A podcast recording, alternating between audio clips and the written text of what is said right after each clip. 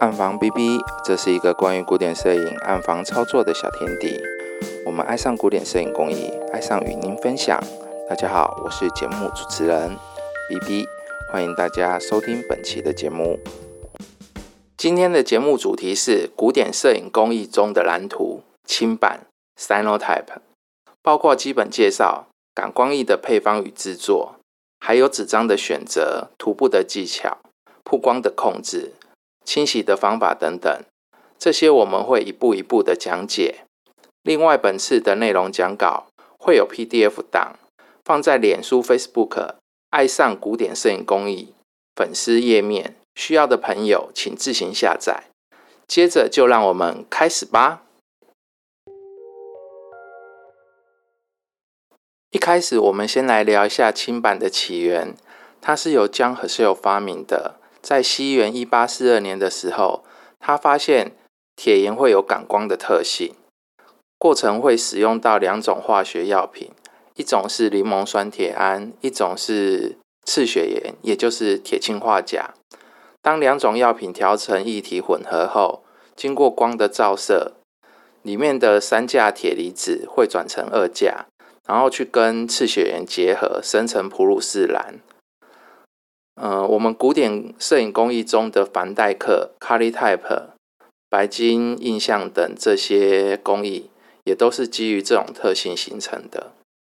另外还有一个人物 Anna Atkins，她是第一位女性摄影师，也是第一位以摄影印刷制成摄影集的人。她的摄影集就是用轻板来印制的，做法是将植物。与涂好轻板感光液的纸张叠在一起，经过日光照射，投影出植物的形状。他把这些有植物形状的作品集结后出版，书名是《英国藻类清版印象》，一共有三册。最后，我们提一下 Mike Well，他是最近这几年致力研究摄影工艺的一个教授，他把轻板、白金这些本来使用铁盐的工艺，用铵盐的形式来制作。那用铵盐形式处理的一个轻板，通常我们会叫它 New Cyanotype，或者是 Macwell cyanotype。不过我们这次的节目不会用这个新轻板的这个配方，我们会另外开一个主题来讨论新轻板的制作方式。接着，我们就来调制轻版的感光液跟清洗液吧。轻版的感光液是用两种化学药品来调制，第一种是柠檬酸铁铵，第二种是赤血盐，也就是铁氰化钾。那我自己目前用的配方是，呃，柠檬酸铁铵二十七点二克，加上零点五克的草酸。那赤血盐的部分就是九点二克的赤血盐，加上零点五克的草酸。那草酸的部分其实是为了要让它整体会看起来稍微明亮一点。不过每个人的配方都会有一些差异。其实最原始的时候，John h e r s h e l 的配方是用二十克的柠檬酸铁铵，十六克的赤血盐。那后来好像有看到有一些人是用三十六克的柠檬酸铁铵，二十克的赤血盐。那其实这些可能都可以使用，可是出来的结果会有一些不同。那我早期是用二十克、十六克啊，我们现在说的都是调成一百 CC 哈，都是呃这个克数都是各调成 ABE 一百 CC。那我早期有用过二十克、十六克的这个配方，我觉得它的呃明亮度会稍微暗沉一点，比较浓度会稍微下降一点，比较没有那么深蓝色。那每个人用的配方会有一些差异，那差别可能就是呃在用的时候。之前我看到书上有提到柠檬酸铁铵啊，如果你在调这个配方的时候，柠檬酸铁铵的数量比较多，克数比较多的时候，它比较容易产生呃出血的这样状况，就是在浓度比较高的地方，它会容易有颜色掉落的那个情形。那如果你是赤血炎的克数比较多、比例上比较多的时候，它比较容易产生它的浓度会下降。不过多或少，它都还是可以使用。那目前我用的这个配方，二十七点二克加九点二克的这个配方，是我自己觉得呃比较容易使用的。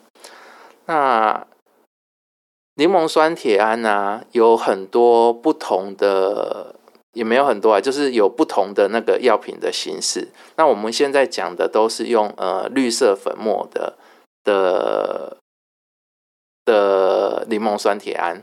好，它的形形成就是一个绿绿色粉末的那个样子。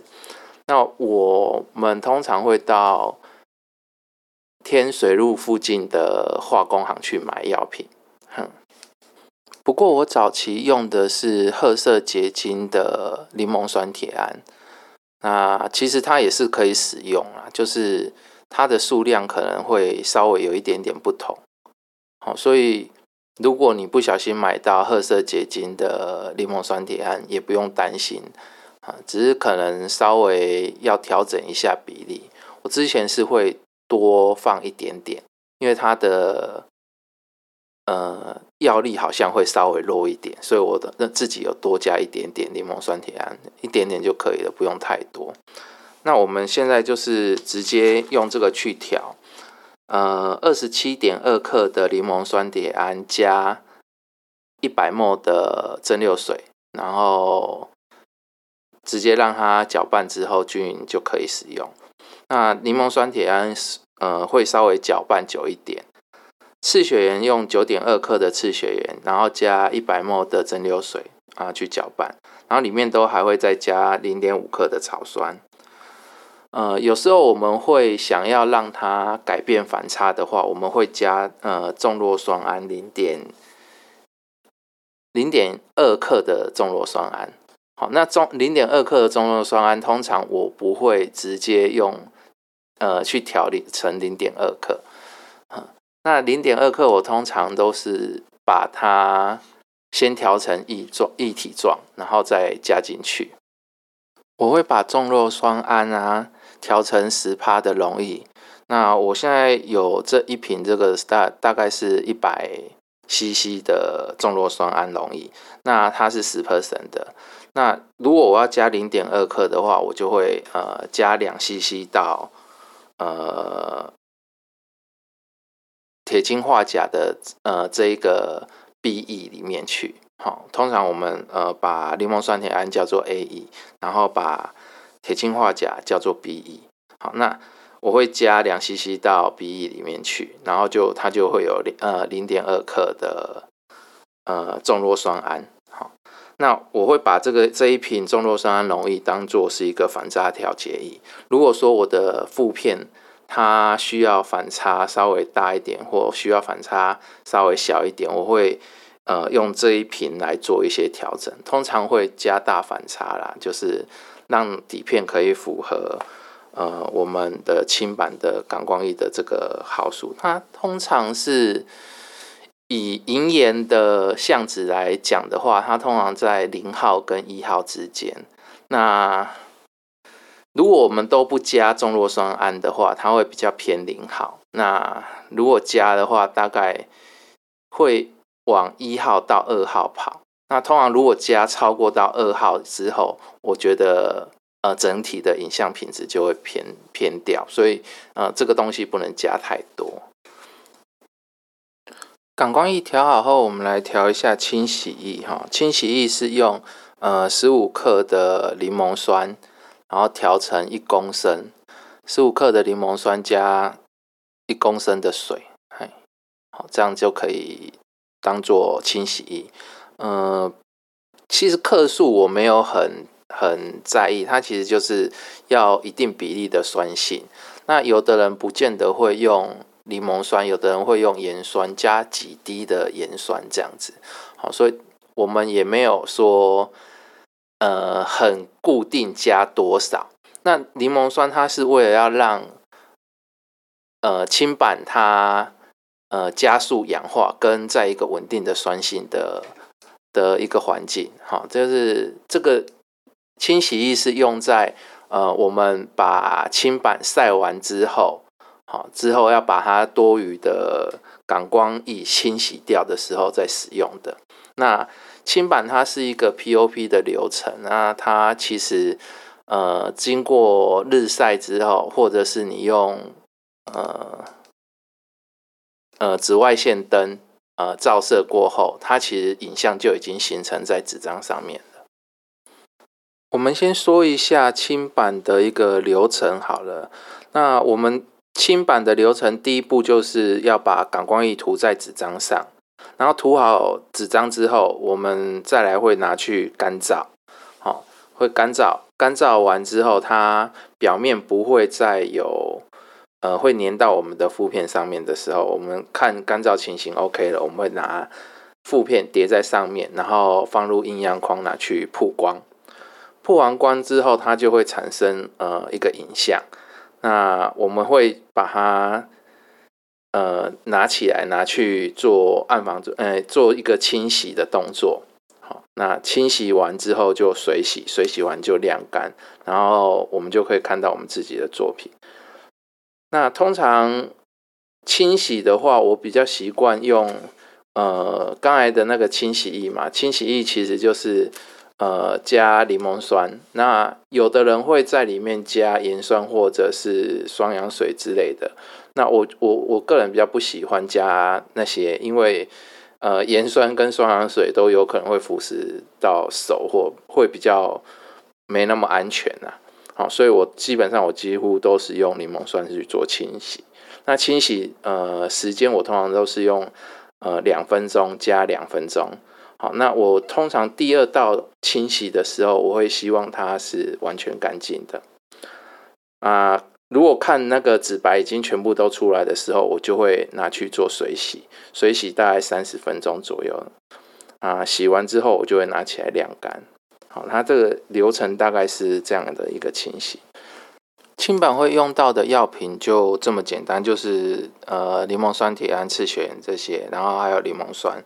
哦，所以其实是相对呃。其他的工艺来讲，它的负担其实是比较小的，然后安全性也是比较高的。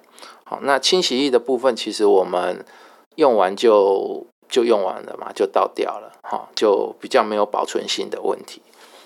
那感光液的部分，柠檬酸铁胺跟次血盐，其实呃保存性都没有很好。通常我都是现调现用，啊，最多我不会超放超过一个礼拜。好，那书上的内容大概是写说可以放一个礼拜到两个礼拜。好，那如果说柠檬酸铁胺放稍微久一点点，其实都还可以使用。不过它会有一个问题，就是它很容易发霉。好，那发霉这个东西，有的人会在里面滴一两滴的福马林，那它可以避免产生这个现象，就是防腐剂。哈，那。我个人是不喜欢加那个啦，就因为它会有一点味道，所以我通常都是线条线用。那你们如果说用不完一百 CC，其实可以照比例的去减少它的那个量哈，所以不用不一定每次都要调这么多好，因为那个绿色粉末的柠檬酸铁胺价格也比较高一点，所以呃线条线用的话，通常我都都不会调太多。药品调好后，我们来看一下纸张的选择哈。那我们通常会有，呃，我自己是把它分作棉纸跟盒纸类。好，那棉纸的部分，我之前有用过的，像阿曲斯啊，呃，阿曲斯的热压纸，好，那其实也蛮好用的，然后感觉蛮细致的。还有阿曲斯的 Platin，就是白金专用纸。那这个就是很中性，就不需要做一些前处理。我说的前处理，可能就是有做一些预酸的动作。好，通常呃纸张里面如果含有一些碱性物质的话，你要先把这些碱性物质物质排除掉，啊，它在涂布的时候比较不会呃产生奇怪的变化。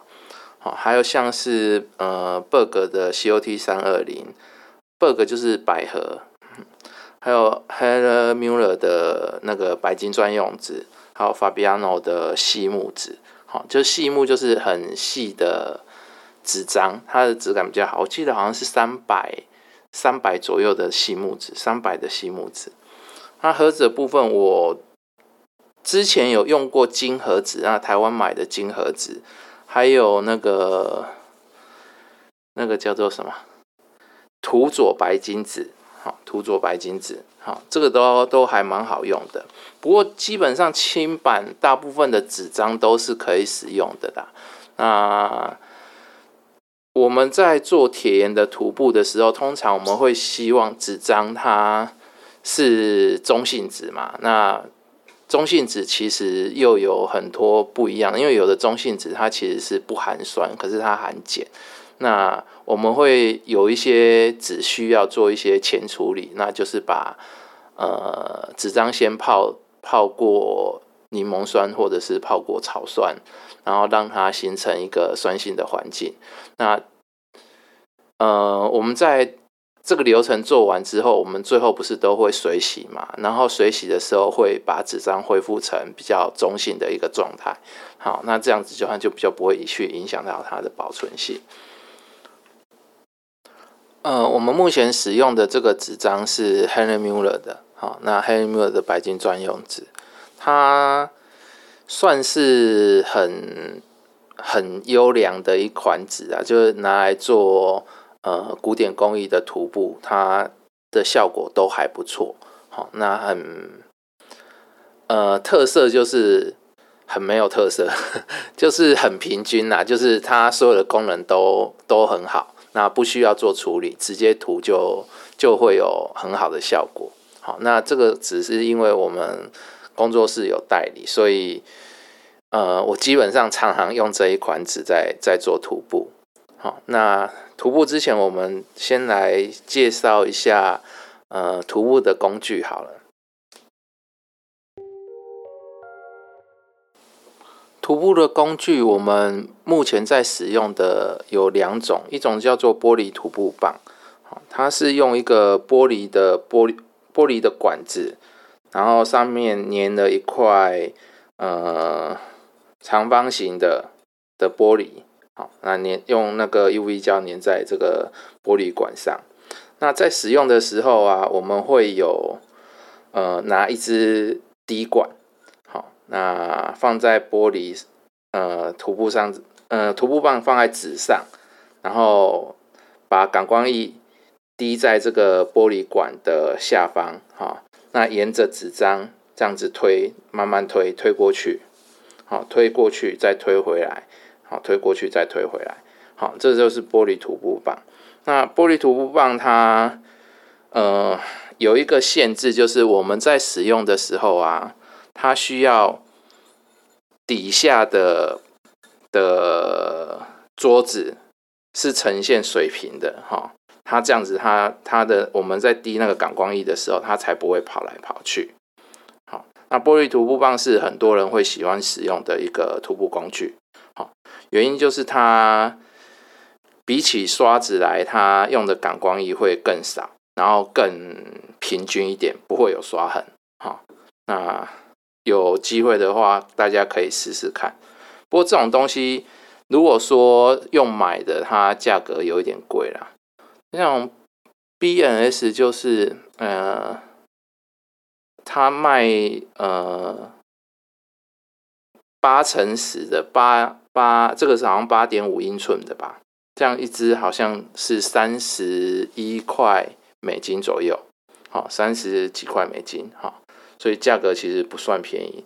那有的人会自己去材料行裁裁那个玻璃管跟裁玻璃来来自己粘黏去使用，好，不过你要学会呃切割切割玻璃啦，好，那这是玻璃涂布棒。还有就是玻璃涂布棒在推的时候啊，它是只有往前的力道，它它不是往下压。那我们感光翼它是靠纸张的毛细现象去把它抓住的，抓住感感光翼，好，不是我们用力去去压它，把感光翼压进去，不是这样，是呃慢慢往前走，哈，可是它没有向下的力量，好，这样子涂，好，那有的人会涂到呃底的时候，它还会有多余的感光仪，你可以再把它往回涂，呃涂回来，好，这个这个涂布其实。呃，学起来就是它不是只有在轻版，它可能在呃其他的呃像白金啊、凡戴克啊、嗯卡利泰 e 它其实都会用到徒步的这个方式。所以我们现在讲的这个徒步方式之后都还会用到。另外一种徒步工具，通常我们指的就是呃像这种尼尼龙排刷。好，那尼龙排刷的话。呃，有很多不同的牌子啊，那价位相差也很大啊。那我比较建议大家用呃爱丁堡的这这个尼尼龙排刷哈。如果说你涂呃八乘十的这种尺寸的话，大概两英寸就够了。那如果要再大的话，你就会会买大一点的刷子。好，那。爱丁堡的这个尼龙排刷，它两英寸的大概是呃两三百块吧，两百八十几块。好，那我觉得这个算是蛮好用的。那它上面会有一一圈这个金属哈，通常我们尽量避免它碰到水。好，那我们在清洗的时候啊，或者是或者是在徒步的时候。好，那这个金属的部分都不要去碰到会比较好，因为金属会形成那个，会让你的那个感光翼会跑出，因为它是三价铁嘛，那它有可能就会变成蓝色的，哈，就会看起来蓝蓝的，好，就会污染到你的影影影像的部分。好，那有的人如果想要买好一点的，那也可以考虑像这个呃东京小林制的。的这种软排刷，哈，这种尼龙排刷，好，那这个它三英寸的话，大概卖呃九千多块，九千多块日币啊，嗯，这个好，还有另外一个牌子是，呃，就是叫什么杰克杰克 Richson 哈，杰克里奇森哈，它这个两英寸大概是四十三块美金左右，这个也蛮好用的。好那为什么我们要用尼龙的这个排刷？是因为它比较不会吸太多的感光液，好，因为这个我们其实有时候不是只有涂轻板，然后我们会拿来涂白金啊，还是其他的东西，那它的感光液价格会比较贵，我们不希望它全部都消耗在刷子上面，好，所以你你可以看到，像这个日本这个小林制的这个这个排刷有没有？它其实做的蛮薄的，它这个其实它有分成硬毛跟软毛，那我比较喜欢用的是软毛的这一种，好，它算蛮好用的。不过如果你一开始不想要花太多钱在呃刷子上的时候，我们就建议你买一般的尼龙排刷就可以使用了，尽量不要去买那个什么羊毛的啊，还是。马毛的啊，反正就是动物毛的，好那种其实它很容易在呃比较不好清洗的，它洗的时候它容易吸比较多的感光仪在在你的毛刷里面，那洗的时候会比较麻烦一点。呃，是不难用，可是我之前用的状况下，就是它它那个本来我用的那个是羊毛的，好好冰的羊毛排刷，然后它上面就是变成很多都是。蓝色的结晶藏在那个呃毛里面，那其实你要把它洗掉就很困难啊！你如果在下次再使用的时候，它很容易就会掉到你的纸张上面去，好，然后就形成污染。这个是呃尼龙排刷。那我知道有的人会用那种那种叫做什么海绵刷吗？猪血糕，就是前面有一块黑黑的，啊后面一根棒子的那一种海绵刷。那种很便宜，大概二三十块吧，嗯，也有十几块的，啊，很多家。不过台湾的那个海绵啊，通常，呃，比较没那么硬，它前它比比比比较软一点点。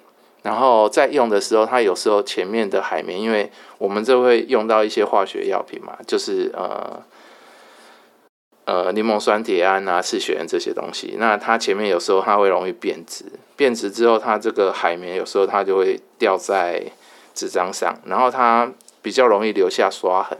好，所以我基本上是之前只有在教小朋友清版课程的时候有用过。然后我自己做作品，我是不用不用这种海绵刷的。好，那我个人是习惯用刷子胜过于玻璃涂布棒。好，那因为刷子在刷的时候，它其实速度会比较快。如果你刷很大量的时候，你会觉得这个方式比较方便。可是刷子它就是有一些跟玻璃涂布棒的。的涂布方式会有一些不一样。好，通常我们在刷，呃，在用刷感光液之前，我们会先把这个刷毛拿去做泡泡水，好泡水的一个动作，让这个刷毛上面它是呃湿润的状态，然后会稍微把它擦干，擦干。之后，它不要有多余的水分会滴下来，可是它是呈现一个湿润的状态。那这样子，在我们等下在涂布的时候啊，它就不会去吸那个感光液。好，那这样子它就比较刷的时候，它它的里面的水也不会掉下去，然后又不会吸那个感光液，它在刷的时候会比较顺。好，那会比较容易做涂布。那它跟玻璃涂布棒还有一个差异点，就是它比较容易把感光液涂到纸张里面去。因因为我们在刷的时候，还是会多少还是会有一个向下的那个力道。那玻璃涂布棒它没有，它其实是用呃纸张去吸收。好，那用刷涂的方式的话，还是多少会有一个一个力道在。好，基本上在刷涂的时候，我们也不是真的是呃用力去刷它，也是。呃，带着走，好，用拨的波动的方式，拨就是呃拨水的那个拨，就把它拨来拨去，把这个感光液拨来拨去，让它在呃纸张上呃形成均匀的一个一个表层。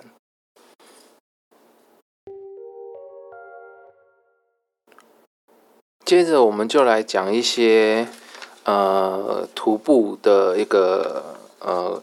原理跟一个规则好了。好，那我们在徒步在纸张上面的时候啊，我们通常就会发现纸张跟呃在徒步的时候，纸张跟环境的湿度会有很大的影响。好像如果你环境是比较干的时候，那你在徒步的时候，它其实感光液就很容易吸到你纸张的内层。啊，如果你是环境是比较湿的时候，那感光液其实就比较容易在纸张的表面哦，它不会被纸张呃牢牢的抓住。那我们涂布通常会希望呃感光液它进去纸张的里层一点点，不是全部掉到最里面去，进去呃进入纸张里层的一点点。然后表面上不要，呃，表面上有一层呃均匀的状态，可是它在我们清洗的时候不会很容易的掉下来。好，那我们理想是要做到这样子。那我们通常会做，像我们自己在用的时候啊，通常都会做一个控制。好像我如果在一个像在工作室的时候，他那边的环境湿度大概在呃六七十，好，通常都在七十左右。好，那我通常会把纸张先拿去做烘干的动作，好，让纸张它比较接近是干燥的状况。那这是我的习惯啦，就是每个人的习惯是不大一样的。那我希望它是。呃，维持是干燥的时候，我的做法就会变得比较一致。好，那我会把它拿去做烘干，啊，烘干之后我才开始去做涂布。好，那我就知道说我呃感光液它进去的状况到底到什么程度。那通常我们如果说希望感光液它往往纸张里面多跑一点的时候，我们会在如果你环境湿度很高的时候，你通常会希望你的感光液往纸张里面多跑一点嘛，那它这才不会说在表面的时候就掉光光，然后掉到你的清洗器里面去，你的影像全部都掉光。那我们通常会用加界面活性剂，呃，界面活性剂，好，通常是加那个呃 Twin Twenty，Twin Twenty，呃，十趴或五趴的 Twin Twenty，那在感光液里面加个几滴。好，那这个几滴其实很难去形容说你到底要加几滴啊，因为就是要看你的环境湿度，其实是纸张本身的湿度啊，纸张本身的含水量啊，哈，它的湿度如果很高的时候，那我可能就要下比较多的 twin 团体。那如果说它呃纸张本身很干，那它很容易就把感光仪吸住。好，那这时候我可能连呃可能。几乎都不会加，也有可能，好，就是因为它太容易把它掉到里面去。像我们用，呃，除了棉纸以外，我们用盒子，有没有？盒子其实它其实就是很容易掉到纸张的底下。那所以其实，在做盒子的涂布的时候，我基本上是不会去，呃，用团团体这个东西的。好，那因为它其实还蛮容易就就进去的。那我会希望它是在表面上，呃。的范围比较高一点，要不然我洗很久，它会洗不干净。哈，就是在做清洗的时候，它其实比较不容易做清洗干净。好，那不管怎样，我们就是记住一个原则，就是我们希望它呃感光液进去纸张的部分要要进多少的时候，它是呃在表面有一层，然后在纸张的里面有一层，好，就是结合在表面那。底部我们不能把它穿透过去，呃，在棉纸上尽量不要，呃，可以看到背面都已经有感光液，那个就一定会污染啦。那就在你在清洗很久，它还是污染在里面，它洗不出来。所以徒步之前纸张的状态就很重要。像我之前去日本阿玛纳沙头的时候，他其实他们有做一个。一个房间，那它里面有装那个加湿器，它其实是为了要让呃纸张先保持在一个湿润的状态。好，那我们会叫它那种方式叫做湿涂布。那我我我在台湾的时候，是把它烘干。好，那我通常都会说它是干干涂布。好，那不管怎样，其实你是为了让你的纸纸张处于一个。呃，基本的一个理想的状态，那那个理想可能是对于你看你是用呃玻璃涂布棒，或者是用刷子，都还是会有不同，或者是每个人呃处理的时候会有不同。那你怎么去分辨说要怎么什么情况之下你要加湿，或者是什么情况之之下你要去做呃？军团体的的加的量的多少哈，让它感光液可以跑的程度会不一样。好，那就要看你在清洗的时候，好，那你可能会会先做几张的时候，你会看你去遇到哪一些状况。像如果呃整个都会掉出来啊，或者是呃呃整个都会掉出来，就是通常都是湿度太高，或者是你的感光液根本就没有进到纸张里面去。那如果说是呃。清洗会很麻烦，会不容易洗。像我们，呃，今天清板呐，它会有呃两道的清洗嘛。可是你会发现说，哦，我怎么洗它，它的亮部都出出不来，都看起来都是呃闷闷的，都在里面。然后接掉都变得很平，好，那可能就是呃你的感光液已经掉到纸张里面去了，好，它的反差会就会变低，好，这个时候你就要去呃。改变一下你的涂布的一个状态，你纸张的一个状态。在纸张的状态，如果你都确定了没有问题之后，我们可能就会看一下涂布的方式。好，我现在说的涂布的方式是指用呃尼龙排刷的涂布。好，那我们涂布的时候，它的刷法会我自己来，我自己的刷法会根据。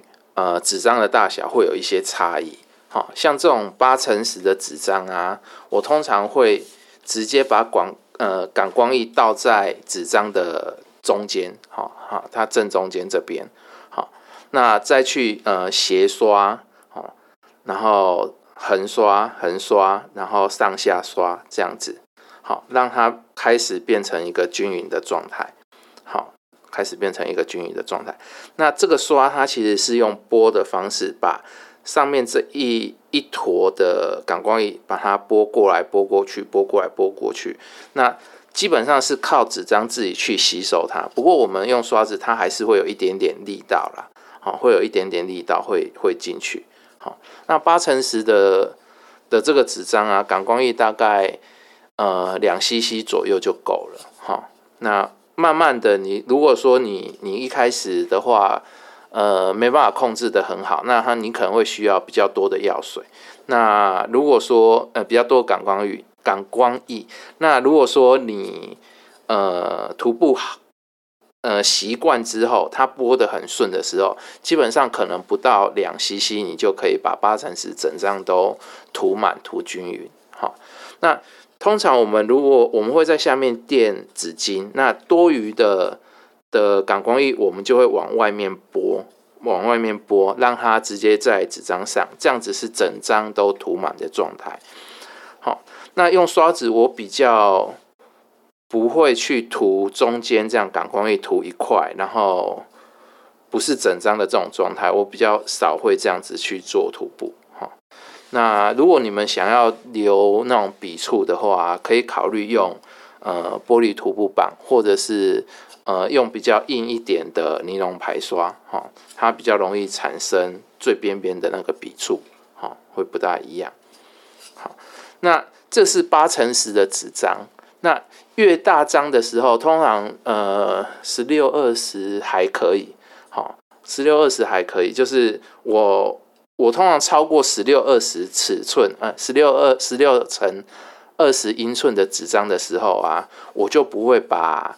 感光液往中间倒，好，我会呃从上面这一排跟下面这一排各倒一排的感光液，好，然后从上下这样子来回刷，来回刷均匀，这样子，好，为什么这样子才不会中间的感光液呃停留太久，它它拉不出来，哈，那通常十六二十的话。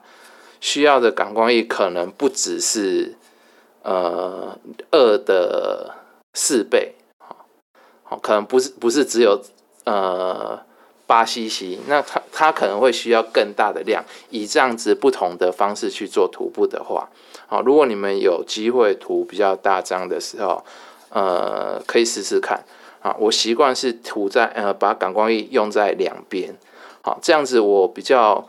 不会去污染到中间影像形成的部分，那两边的部分通常会是紫白的部分，嗯，这样子，好，这就是呃，我有时候用排刷，它到的位置会不大一样。在我们刷好之后啊，呃，我们会有一个干燥的时间，好，那干燥要多久？我自己的做法是，呃。我不会直接拿去做烘干，哈，因为我们工作室有一个一一台烘干机，我会先把它放在呃一个比较不会受到光线污染的盒子或者是抽屉里面，好，让让它有一点点呃把表面的感光液往下面跑的机会，它会会变比较均匀，那这个通常这个是我的第一阶段干燥。那第一阶段干燥的时候，它不要，它其实就是，呃，我们刚涂完的时候，你可以看到那个感光液，它上面有一点点光泽在纸上的表面上，好，它会有一点点，呃。反射的光泽出现，哈，就感觉像有水的那种感觉，哈。虽然我们已经把它刷的很均匀了，可是它还是会有那种液体的那种感觉在纸张的表面。那我第一阶段干燥的时候，我通常会把它放在呃一个地方，让它稍微休息一下，哈。那表面上有的高低的的那个感光液的时候，它其实就会慢慢往纸张里面跑。好，跑完之后，它其实表面看起来是不会有反光的。好，这个时候其实一旦它它不会反光之后，就表示它的感光液在表层已经够了。那我我可能就会把它拿起来，然后做吊干的动作。好，第二阶段我通通常就是不是平放的，我会就会把它拿来做吊干。那如果有烘干机的时候，我就会开烘干机。好，那当然不不会说用，呃，有时候我会开热风啦，可是比较长的时候是用呃冷风，或者是稍微有一点点暖暖的风。那这个时间可能大概只要五分钟左右就够了，好，它表面上就不会有呃多余的感光液会粘到你的负片上面。好，通常我们会很害怕，就是呃，因为我们拍底片的话，那那个底片其实对我们来讲还蛮珍贵的。好，那珍贵的底片如果被呃，轻版的感光液弄到的时候，它基本上是可以说是完全没救的。所以你涂布纸张一定要等干燥之后，才会拿去跟底片做叠合，然后再拿去做晒相的动作。好，大致上是这样子。那我第一阶段通常都大概也是五分钟，然后第二阶段也大概五分钟到十分钟。好，那所以加起来这个时间可能不会超过呃十五分钟，就算干燥完毕了。好，那这个这个阶段，这个东西一定要注意，就是避免去污染到你的底片。好，那我们底片是可以一直重复使用的。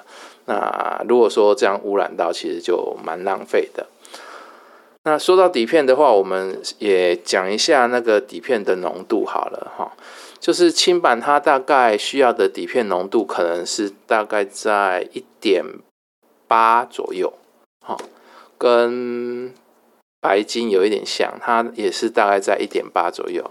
嗯，那我自己现在因为我这个是有加呃重弱酸铵的，那有加重重弱酸胺的这个，我现在大概是在一点六。哈，所以如果说你们要去调节的话，其实是就是你拍底片的时候，可能就需要去改变你拍摄的方式。啊，像我如果用底片的话。用 Tris 做做举例好了，我通常都会呃正常冲，好，那曝光会加一倍，好，就是比正常曝光还要多一倍，那那个出来的反差会是呃，我觉得我做轻版会是刚好的，好，那你可以试试看。